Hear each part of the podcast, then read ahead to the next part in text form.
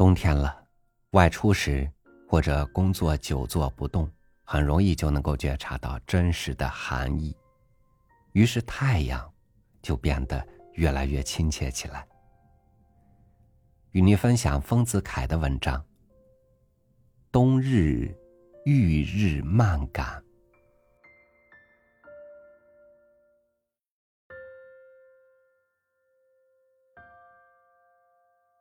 离开故居一两个月，一旦归来，坐到南窗下的书桌旁时，第一感到异样的，是小半书桌的太阳光。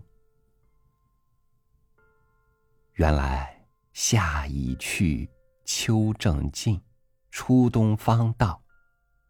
窗外的太阳已随风南倾了。把椅子靠在窗缘上，背着窗做了看书。太阳光笼罩了我的上半身，它非但不像一两个月前的使我讨厌，反使我觉得暖烘烘的快事。这一切生命之母的太阳，似乎正在把一种祛病延年、起死回生的乳汁，通过了它的光线而流注到我的体中来。我眼倦冥想，我吃惊于自己的感觉。为什么忽然变了？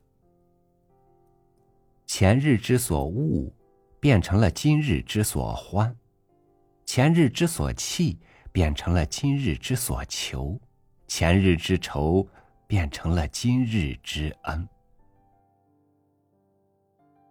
张眼望见了弃置于高阁上的扇子。又吃一惊，前日之所欢变成了今日之所恶，前日之所求变成了今日之所弃，前日之恩变成了今日之仇。忽又自笑：夏日可畏，冬日可爱，以及团扇弃捐，乃古之名言，夫人皆知，又何足吃惊？于是我的理智屈服了，但是我的感觉仍不屈服，觉得当此炎凉地变的交代期上，自有一种异样的感觉，足以使我吃惊。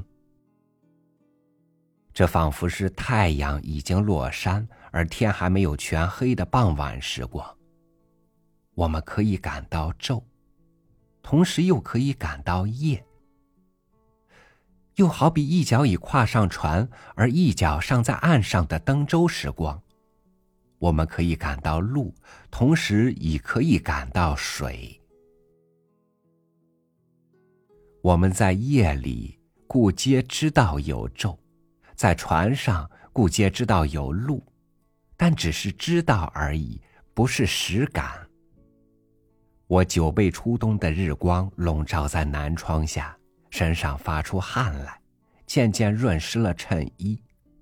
当此之时，遇日的实感与挥扇的实感在我身中混成一气，这不是可吃惊的经验吗？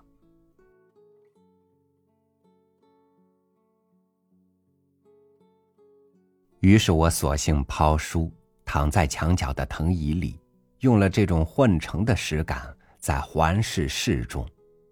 觉得有许多东西大变了相，有的东西变好了，像这个房间，在夏天常嫌弃太小，洞开了一切门窗还不够，几乎想拆去墙壁才好，但现在忽然大起来，大得很。不久将要用围屏把它隔小来了。又如岸上这把热水壶，以前曾被茶缸驱逐到碗橱的角里，现在又像纪念碑似的矗立在眼前了。棉被，从前在伏日里晒的时候，大家讨嫌它既笨且厚，现在铺在床里，忽然使人悦目，样子也薄起来了。沙发椅子曾经想卖掉，现在幸而没有人买去。从前曾经想替黑猫脱下皮袍子，现在却羡慕它了。反之，有的东西变坏了，像风，从前人遇到了它都称快哉，欢迎它进来，现在渐渐拒绝它，不久要像防贼一样严防它入室了。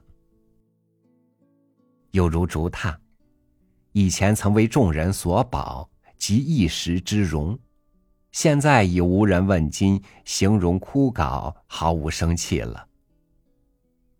壁上一张汽水广告画，脚上画着一大瓶汽水和一只泛滥着白泡沫的玻璃杯，下面画着海水玉图。以前望见汽水图，口角生津；看了海水玉图，恨不得自己做了画中人。现在这幅画。几乎使人打寒噤了。裸体的杨戬戬夫坐在窗口的小书架上，以前觉得他太写意，现在看他可怜起来。希腊古代名雕的石膏模型维纳斯立像，把裙子褪在大腿边，高高的独立在凌空的花盆架上。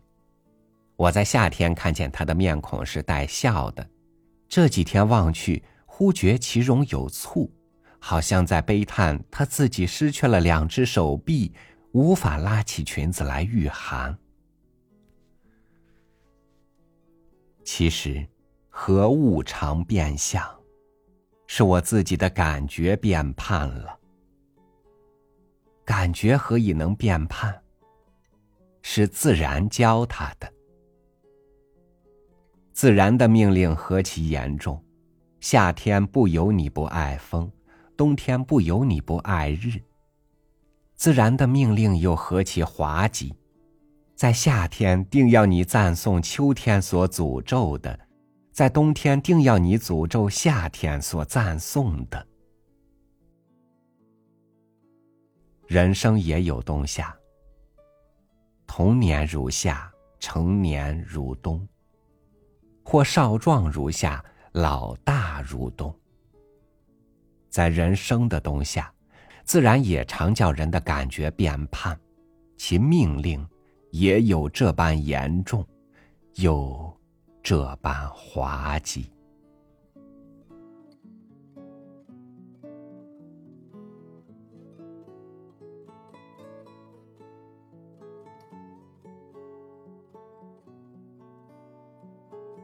有什么是恒久不变的呢？你爱的，有时又变成你讨厌的；你厌恶的，最后反成了你追逐的。谁不是善变的？谁能在最初的起点就知道未来一定要走的路呢？感谢您收听我的分享，我是超宇，祝您晚安。明天见